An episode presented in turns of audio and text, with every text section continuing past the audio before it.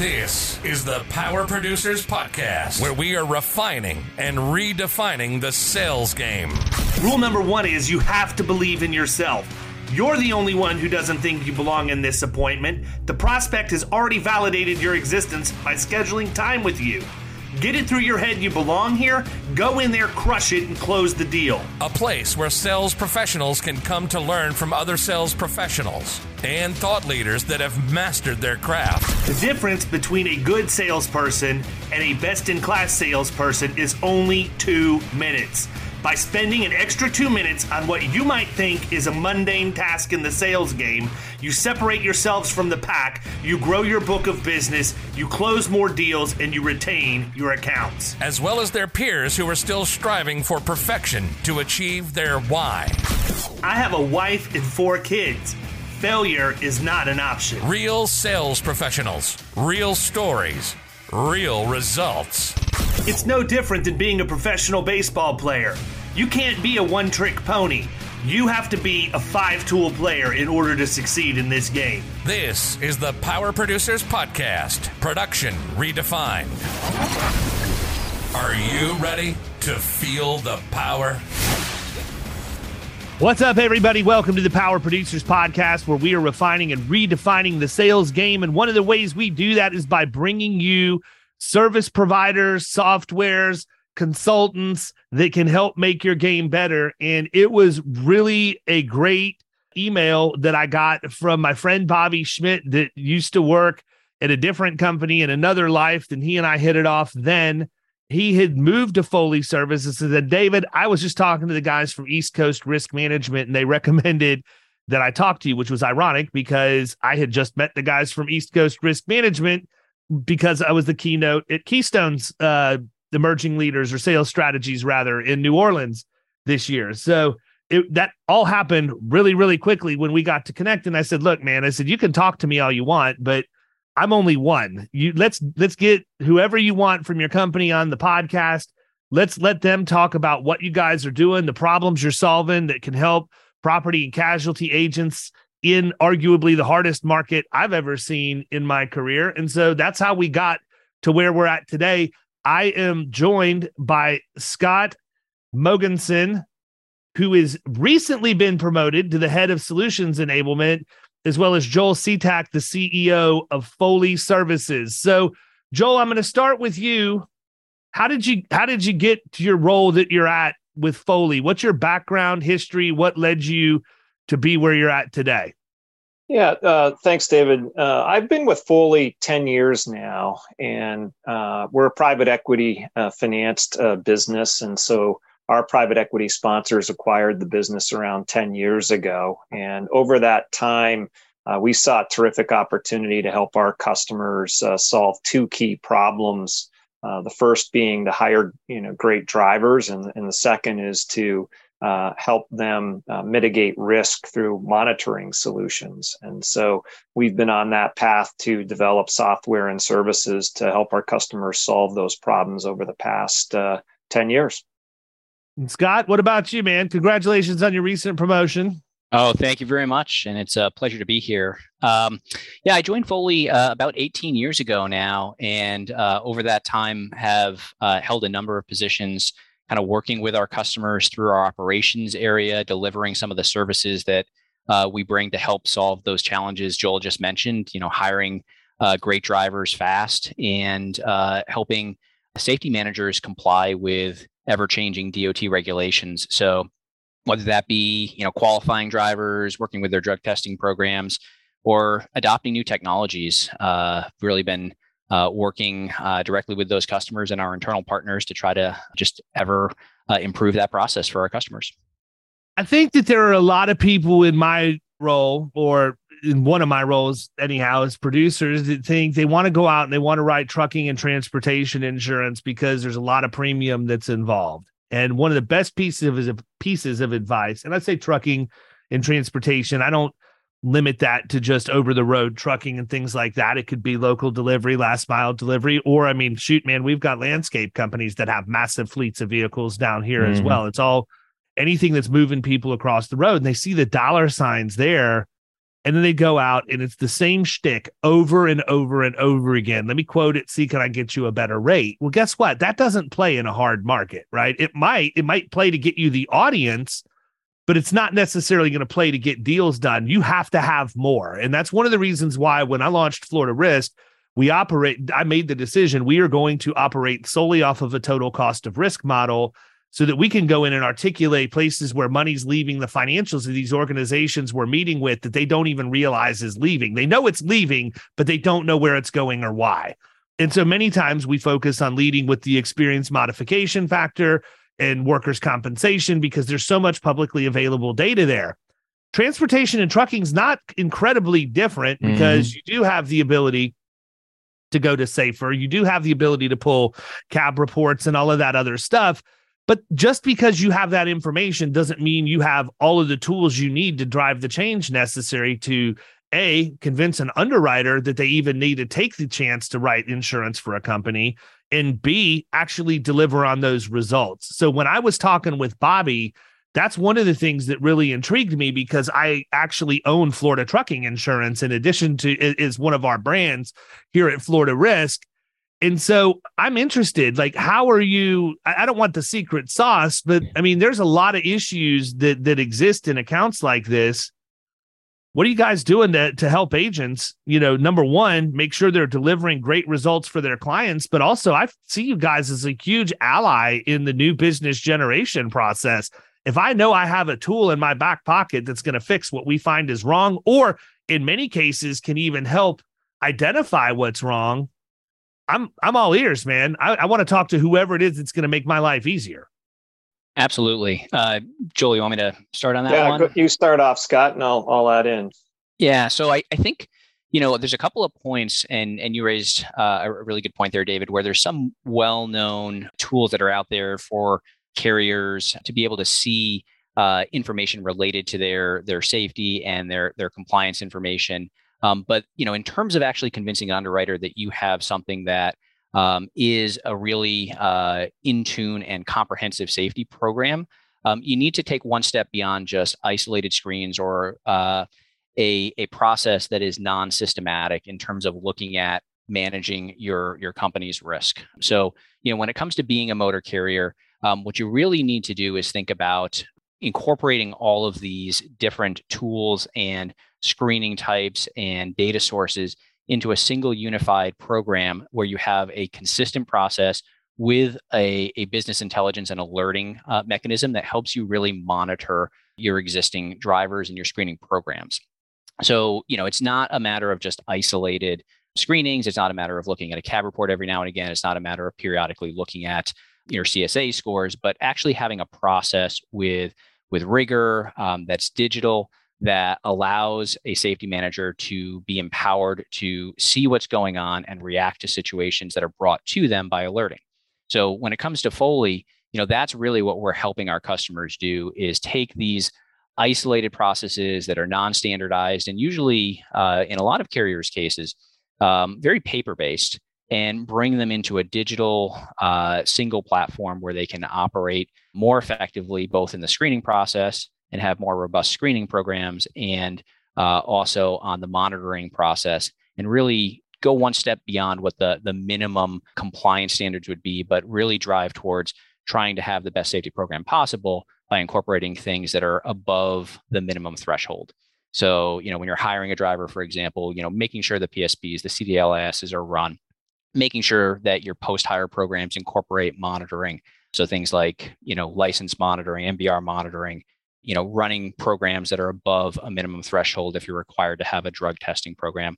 So we work with customers uh, and try to drive home the uh, the way you can do that effectively, efficiently, and really prove to uh, an underwriter, for example, that you have a safety program that's not just there because you're trying to just check a box, but rather you're actually putting in place something that is driving safety, is reducing risk and incidents, and therefore, um, you know, is worthy of being considered uh, a real safety tool.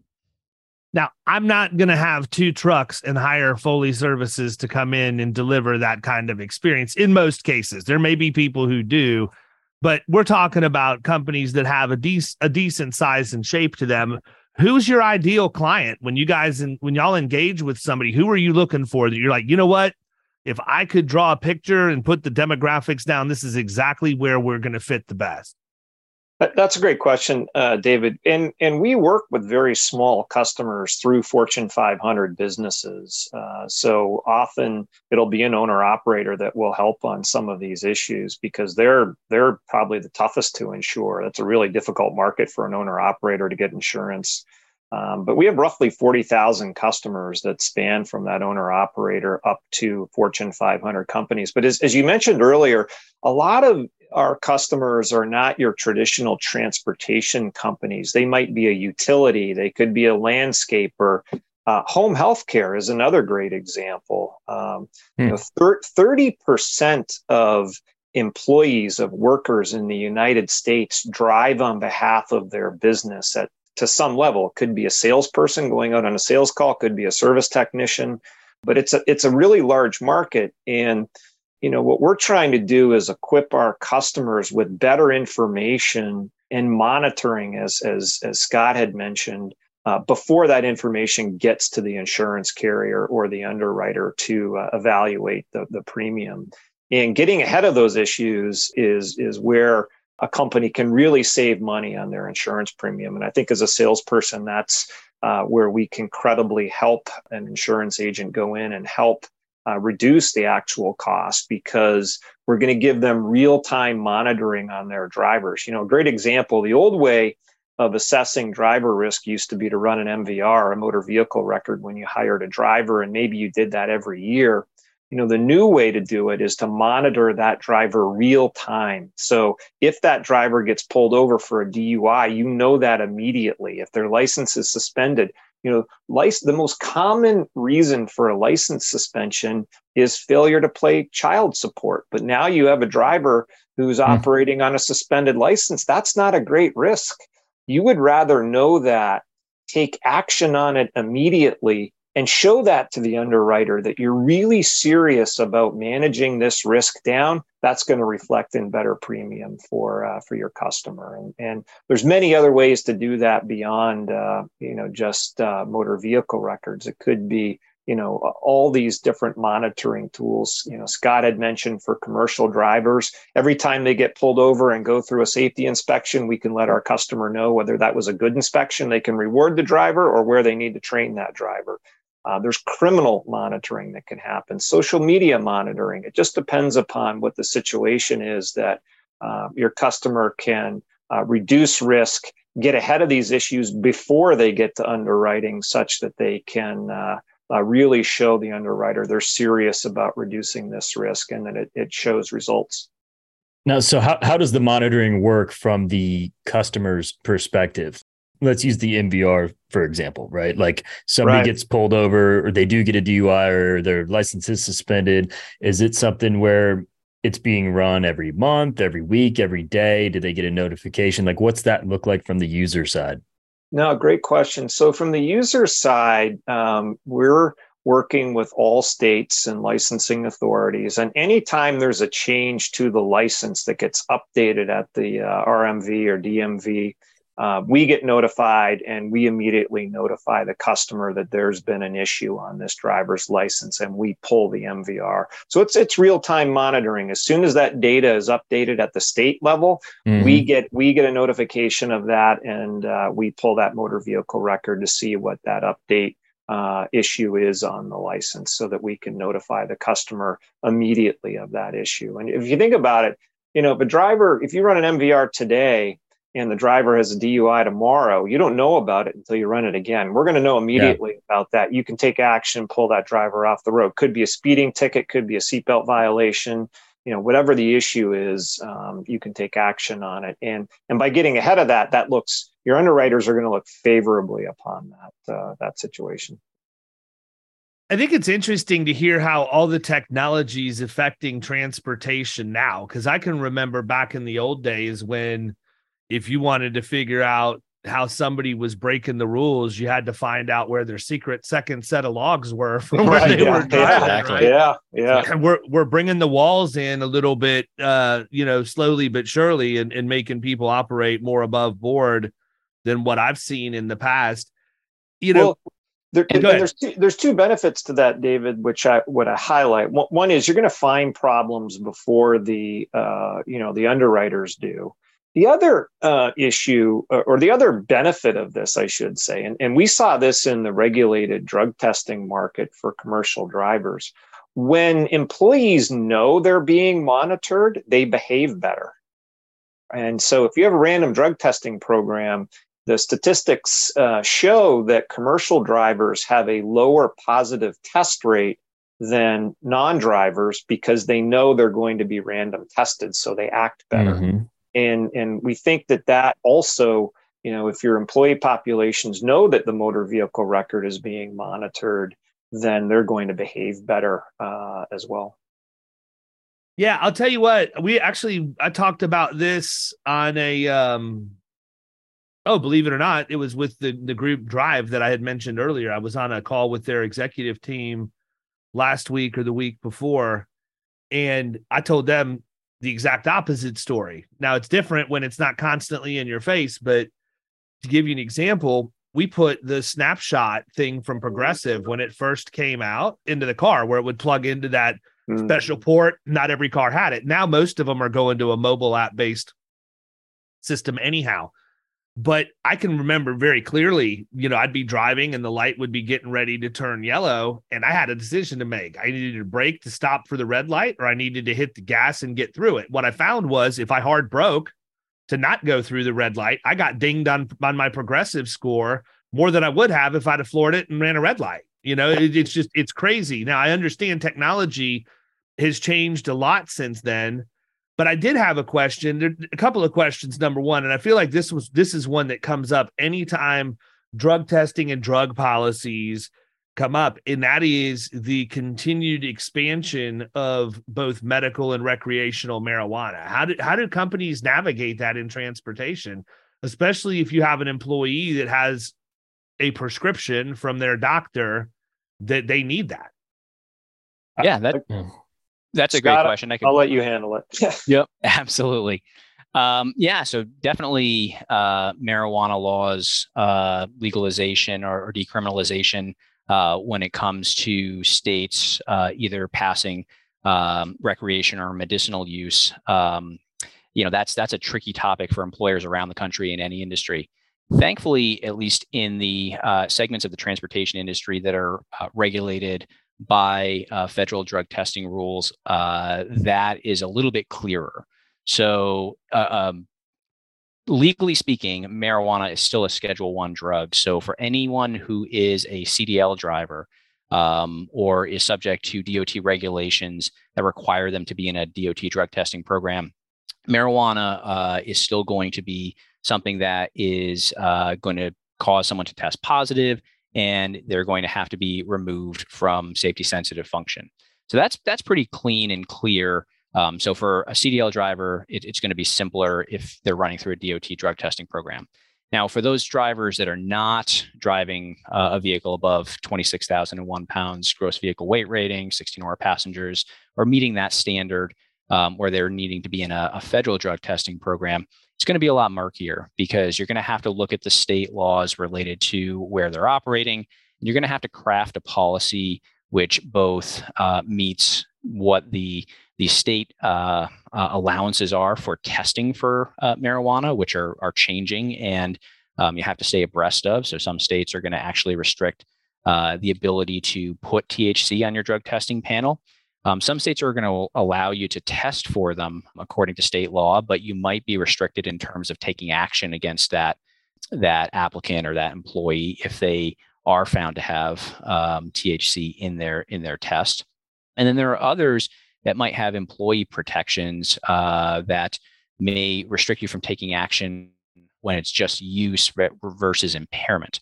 So these are tricky waters, and there's no real simple solution other than you have to equip yourself um, if you're running the program with the right set of resources to work with to try to you know navigate these waters. Because if you operate in multiple states if you're you have different classes of employees you're really going to have to tailor your program to make sure that um, you're prepared for uh, whatever the current situation is and you're keeping an eye on what the future changes are. So that's something that you know we work with our customers on, and and we try to help them uh, you know stay in tune with what what their program needs to be.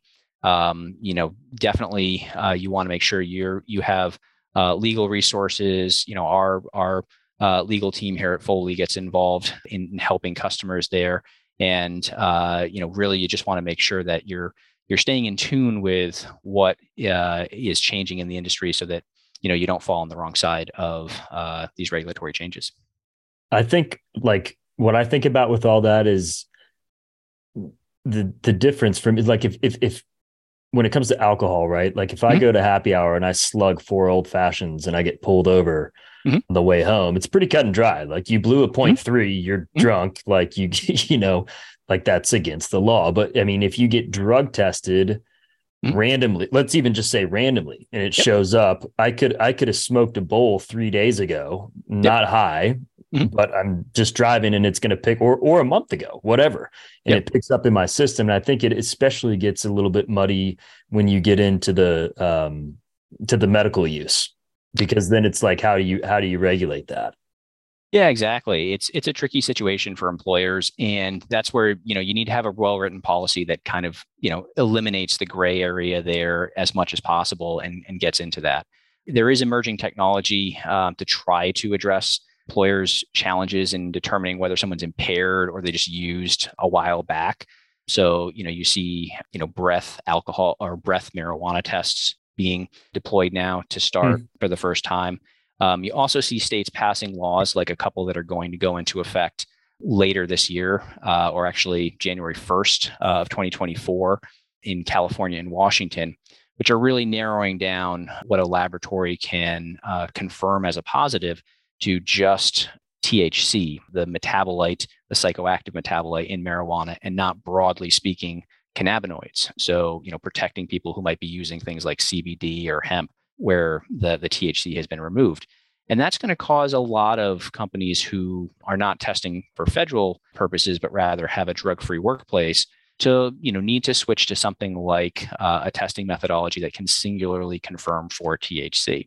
So, you know, that's something like an oral fluid test versus what was more commonly done, which was urine in the past. So, you know, staying abreast of these changes and, and really looking at what's allowable and and shaping your program to meet what the challenges of today are rather than just saying, hey, we put a drug testing program in place 10 years ago. It's probably fine. It's probably still serving its purpose. I don't have to pay attention to it. You know, that's that's not really going to help as as the environment is changing and the the transportation industry gets harder you, you need to really look at it with fresh eyes and say, you know, what can I do today to solve today's problems? And you know, that's where where we like to come in and help with our customers. Yeah, I think it's interesting. You know, just like technology's changed transportation, it's it's changed testing too. It's mm-hmm. crazy to think how far that this this drug testing and stuff has come over time. And I mean, I can remember back going back a little ways anyhow when i was in retail if somebody came in to to get a job we drug tested everybody. It might be a week before you got results back at which time that person's already gone somewhere else. Now we're in a situation where you're in a lot of these focused occupations whether it be over the road trucking or trade contractors things that are skilled where there's a huge depletion in the labor pool because people aren't going to school to learn how to be plumbers or HVAC technicians or anything or things like that anymore. So when you do have applicants come in, getting them through a process quickly and accurately is paramount. Mm-hmm. And I mean, I know that the truckers expect it specifically because my goodness, man, if you don't call them back in five minutes from when they originally fill out a quote form on your website, they've already gone three other places to get quotes. So you have to be quick and efficient. Talk about that a little bit because I've got to imagine with the changes in technology that y'all have made it a little bit quicker to get from beginning to end point in the hiring process for people who have these programs implemented. Yeah, no, no question. Speed is everything when you're recruiting uh, drivers because, to your point, uh, David, they've applied to 10 different jobs. And if they're applying to your job as a driver, you got to get to them with under five minutes and, and try to capture that uh, candidate and the drug testing turnaround time is paramount. So, you know, for example, in our processes, pre employment drug tests take a priority over everything to get that result back and we want to get that result back in under two days. If it's a regulated DOT job, it has to go to the lab for assessment. Now, the DOT has just made some changes that they'll be accepting oral fluid testing as a uh, as a method. It still has to go to the lab, but it'll take some time out of that process. But our goal is to get those tests turned around in under two days for a pre-employment uh, drug test that has to go to the lab and get the result back. But electronic chain of custody forms helps in that process. Um, delivering the results back to the employer electronically uh, helps in that process so that they can get that information back immediately. And drug test is the longest pole in the tent. Uh, criminal investigations, MVR records, safety records, uh, did they hold a commercial driver's license in another state? all of that information can typically be turned around in less than a day. It's the drug test that's going to take up to two days to turn around. But that doesn't mean you can you can you know typically you can give that person a, a conditional offer of employment prior to that drug test coming in, pending on the drug test, and so you can use that to you know lock that candidate down. Absolutely what else is going on at Foley? Go ahead, Scott. I, I, I want to hear like I've I've got a limited number of things I wanted to ask you guys, but I want to make sure we get everything out that that you want everybody to know. So so go ahead. Yeah, no, I think I was just going to add on to what Joel was saying because uh, I think I think you hit the nail on the head. You know, when you're competing for those those drivers, especially, you, you know, you want to create a process by which you know you're getting somebody in from the point of initial application through the screening process where they can be you know, put on the road and hired, you know, as quickly as possible. And it's a competitive advantage for a company to have, you know, a, a, software platform that can help them do that. So, you know, Joel hit on some of the the screening items we've done, and I, you know, one of the things um, to kind of add in there that I I know uh, we're all pretty excited about on our end is, you know, a feature we just rolled out where we call it apply by license, where you know, a, an applicant can actually uh, just snap a picture of their driver's license and you know, through um, some of the uh, OCR technology we've built into our platform, it can glean the information from that license, save time in the application process, and get the driver to a, a further state of of uh, completing their application, so they don't have to key a lot of information in, and you get higher rates of drivers completing applications, finishing the process, and then you get a leg up on your your screening and getting that started faster than maybe um, applications they put into other companies. So um, that's another way where you know if you can get that driver filling out his application quicker, you can start the screening process faster, get the driver uh, hired into your program uh, sooner. So yeah, um, that, that's slick. That. I like that. I mean, th- th- how many times I get people trying to add drivers or want to know what their MVR looks like, where they just send me a either a text of the person's driver's license or an email. So that's yep. um that's a that's a nice feature. Yeah, definitely. OCR is definitely doing a lot of stuff to change how business is done. I mean, we're we're at a point now, even in the insurance industry, where my buddy uh, Scott Knowles just started a company called Loss Scan that literally you can take any loss run from any carrier, scan it in, and it'll take that information and push it into a common format. That's a huge deal for us because it used to be that you you might have a piece of business that's been with 10 different carriers over the last five or 10 years across all their lines of coverage. Mm-hmm. You're looking at Chinese to some degree, you know, depending on how the information's portrayed.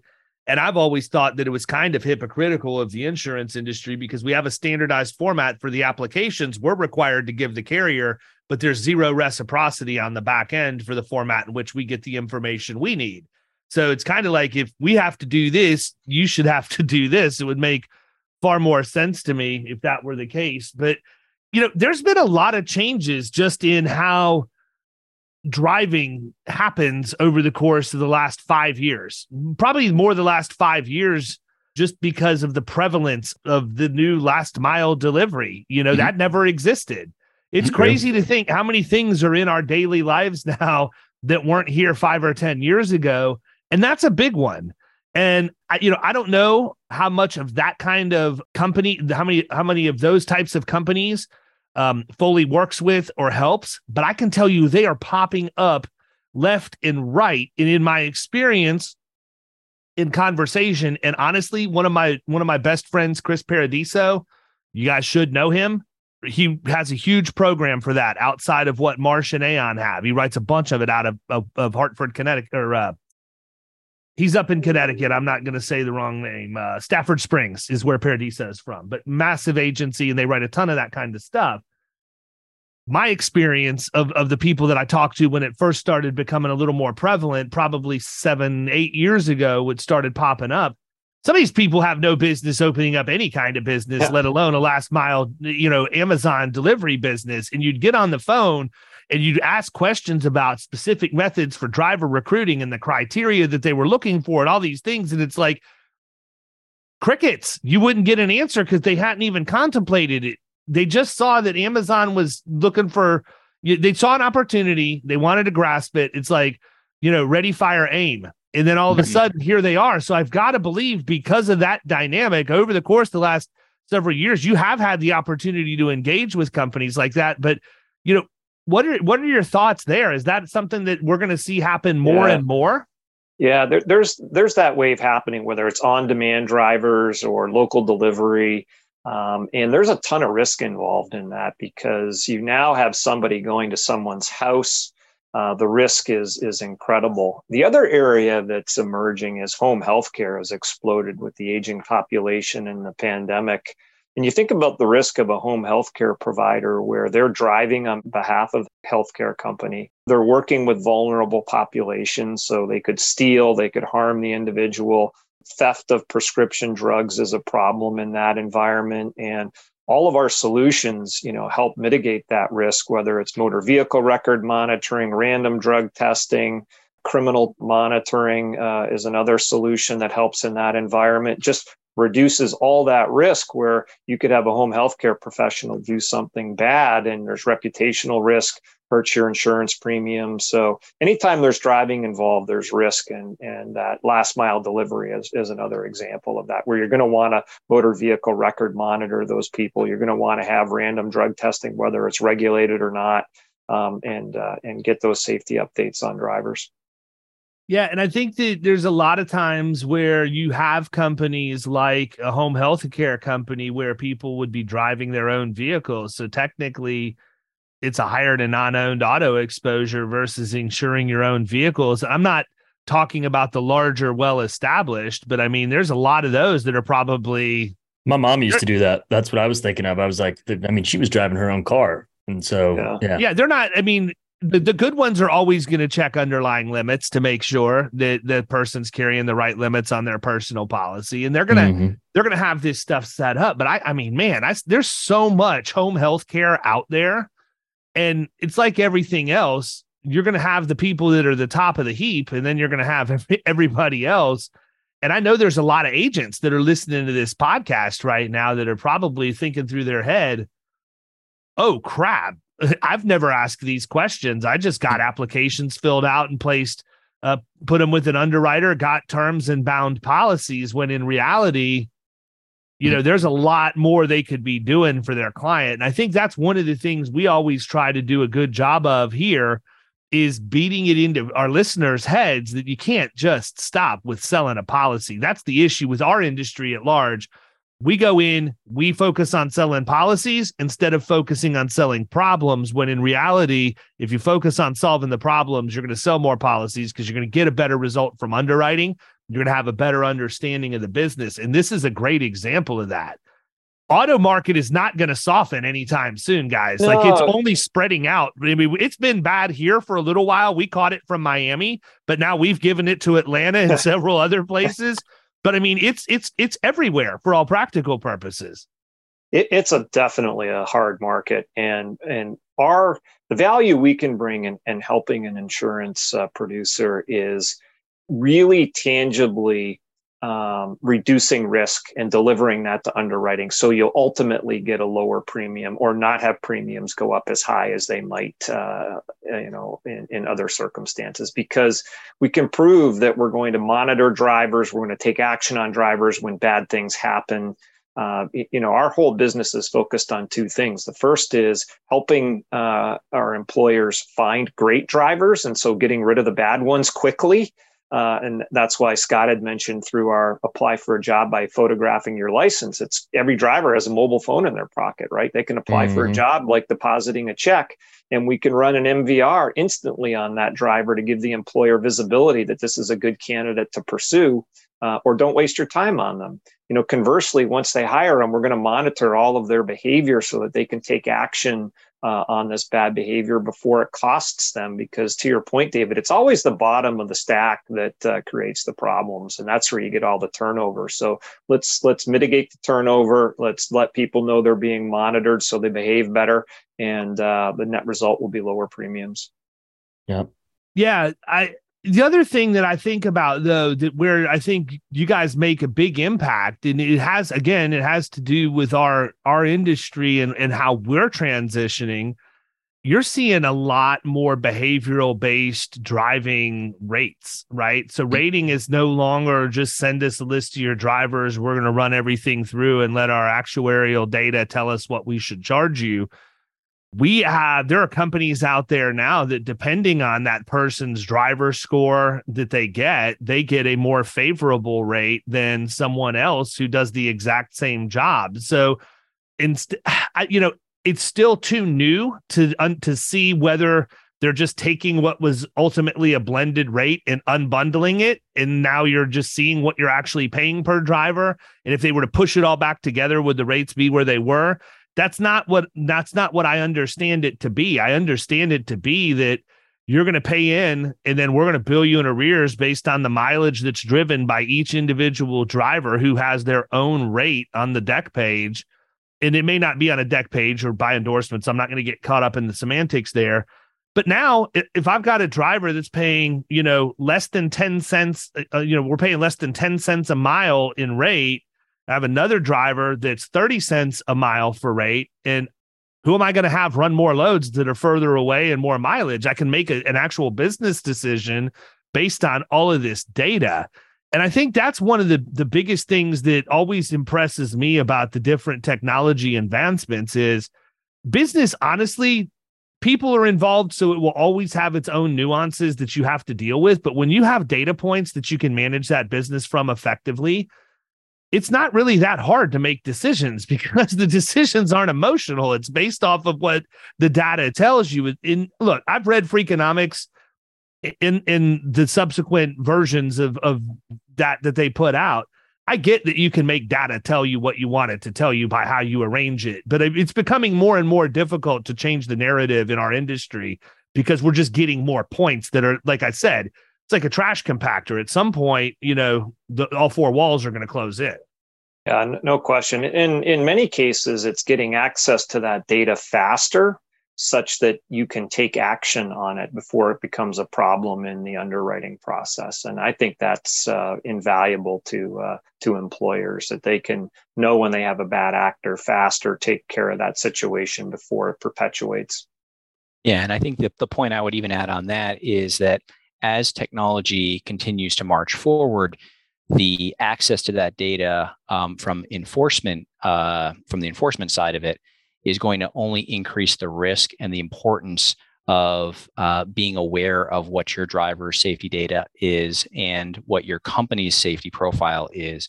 So, for example, you know, inspection selection scores related to you know which carriers get stopped for roadside inspections have been around for a while. So, going through a you know a, a checkpoint, a weigh station, you know, an, a regulator and enforcement agent can basically run that carrier's um, DOT number and see what their their score is and make a decision around whether their safety profile would trigger uh, an inspection. Well, there's current proposed rulemaking working its way through the rulemaking process to potentially go the route of having each vehicle have a unique identifier that can be scanned as the vehicle uh, passes through so the enforcement official doesn't have to actually key that in and search which is going to you know better allow them to target inspections to carriers that have bad safety scores. So getting ahead of that and the significance of, of being aware of what your company's safety profile is in order to reduce the risk of roadside inspections and out of service uh, cases which may interrupt your deliveries um, is only going to grow over time as technology continues to get adopted um, at a at a you know faster clip. So um, staying ahead of that with these monitoring services and having access to good data so you can manage um, your safety program is, has never been more important than it is today.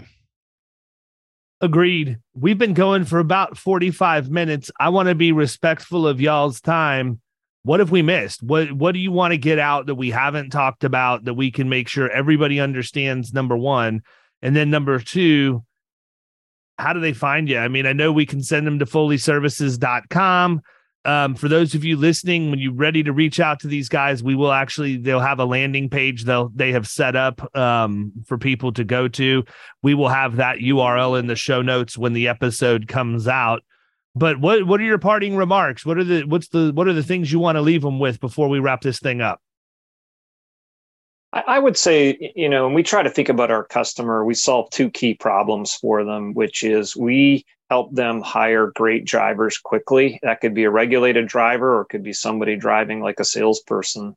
And then secondly, we're going to, you know, monitor, uh, which is the new way of doing things such that risk doesn't build and that, uh, you know, you're not surprised by higher insurance premiums and, and can be surprised on the positive side of having insurance premiums lower in this really difficult market. And so our software and tools are, are dedicated to those two things, which, uh, you know really can add value to your customers and differentiate you as a salesperson selling insurance premiums that this is tangible uh, results uh, in lowering risk uh, which should yield lower premiums uh, for your customers yeah and i would think yeah. the other thing too though is um, there's got to be a level of impact on out of service times and stuff like that too i mean again, yeah. if I'm going to go in and consult with a client, I'm not just going to talk to them about the insurance premium. That's what all my comp- competition is going to talk to them about. How much does it cost when your truck can't be on the road for a certain period of time, or when yeah. you when you don't pass DOT compliance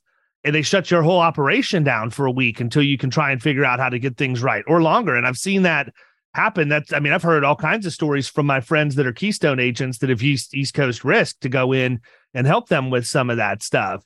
And that's one of the hmm. things that I would caution everybody listening uh, about is, you know, it's it's never what's right in front of you that's your angle to get in front of the prospect and drive drive change. Anybody else can go in there and quote them and get them insurance premiums, but think about how having these processes and procedures in place impact other areas of their business that could cause a financial loss if they're not operating the way that they should. So, you know, I think I think there's so many different things that can be impacted that we need to be thinking past eh, just the insurance piece of this because that's not what's going to differentiate us and and I yeah. I get it you know th- look having you guys for any kind of a submission that all becomes a material part of the submission to underwriting. I want all of your reports in there.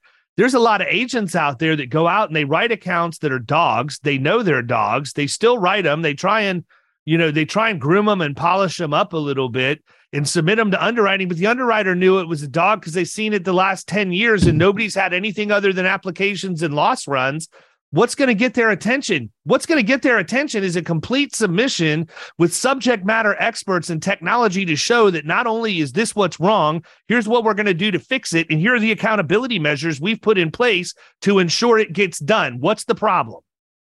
Right? There isn't a problem at that point because that's how it should be. But our industry doesn't allow it to be that way because we whore ourselves out to go out and get policies written because that's where we get paid. We don't necessarily get incentive to do incented to do what's right for the client based on the con- financial compensation structure for how producers are paid. It's it's a flaw in our model, period, which is why our agency chooses to work off a service fee with gain share provisions based off KPI for actually reducing the total cost of risk. So when I go in and I save my client $100,000, I don't take a $10,000 haircut. I just got a $10,000 bonus because that's what they're paying me for. I don't want to be beholden to the insurance carrier for my paycheck.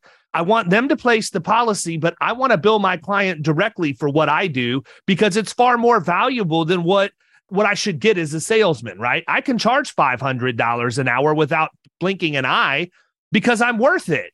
But if I have that buried inside of an insurance policy as a percentage of commission, what what what am I really telling people about how good I am? I'm trying to hide what I make, and is the premium goes up, and I'm doing a bad job because I'm making your premium go up because I'm not giving you loss control and monitoring and accountability measures. I get paid more money. How's that equitable to the client?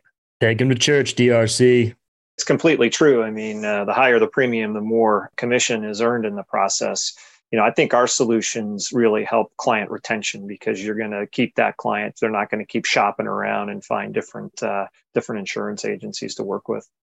Agents are greedy, man. Agents are greedy and cheap. They don't want to invest in the resources for the client, right? And most clients right. feel like, well, I'm already paying you all this money for insurance. What are you trying to throw this bill on me for? That's the dance that happens on, the, on behind the scenes. Right. Right. Do a service fee, build it into your billing, and they never know the difference. You disclose it in your billing, but this is part of working with us. It doesn't become a negotiable option at that point. Right. No, it's a good point. All right, fellas. Well, we got 10 minutes, uh, 10 minutes until we've been going for roughly an hour. Probably a good time to wrap this thing up. I don't really have anything else that I can can um, think of off the top of my head. This has actually been really good discussion. I'm sure we're going to get a lot of good feedback on this episode. Mm-hmm. I like what you guys are doing. People, Foley Services, check the show notes. I will have the link to their landing page in there. And um, my guy Bobby Schmidt that reached out to me originally to set all of this up is going to have that set up. So I'm sure that is going to look snazzy and have all kinds of information on there for you to check out. Just in full disclosure, just as I always do, I do not get paid to promote Foley services. I do not have an affiliate marketing relationship with them. We bring people on that we know, like, and trust, products that we know, like, and trust, and that we use in our agency. And although we have not yet used Foley, I can assure you that we probably will moving in the very near future because we have trucking risks coming in day after day after day not to mention all of the other transportation stuff. So, guys, mm-hmm. thank you so much, Scott and Joel, for joining us. And we look forward to uh, seeing just how many P&C agents reach out and took this P- this podcast seriously because I hope they definitely should have. Thanks for having us, David. We appreciate it. Yeah, definitely. Absolutely. Thank you very much. Cool. Everybody else, we'll see you next time. You've been listening to the Power Producers Podcast. You can follow Killing Commercial Insurance on Facebook and YouTube. And if you want to take your game to the next level, next level, check out our book, The Extra 2 Minutes, and our website, killingcommercial.com.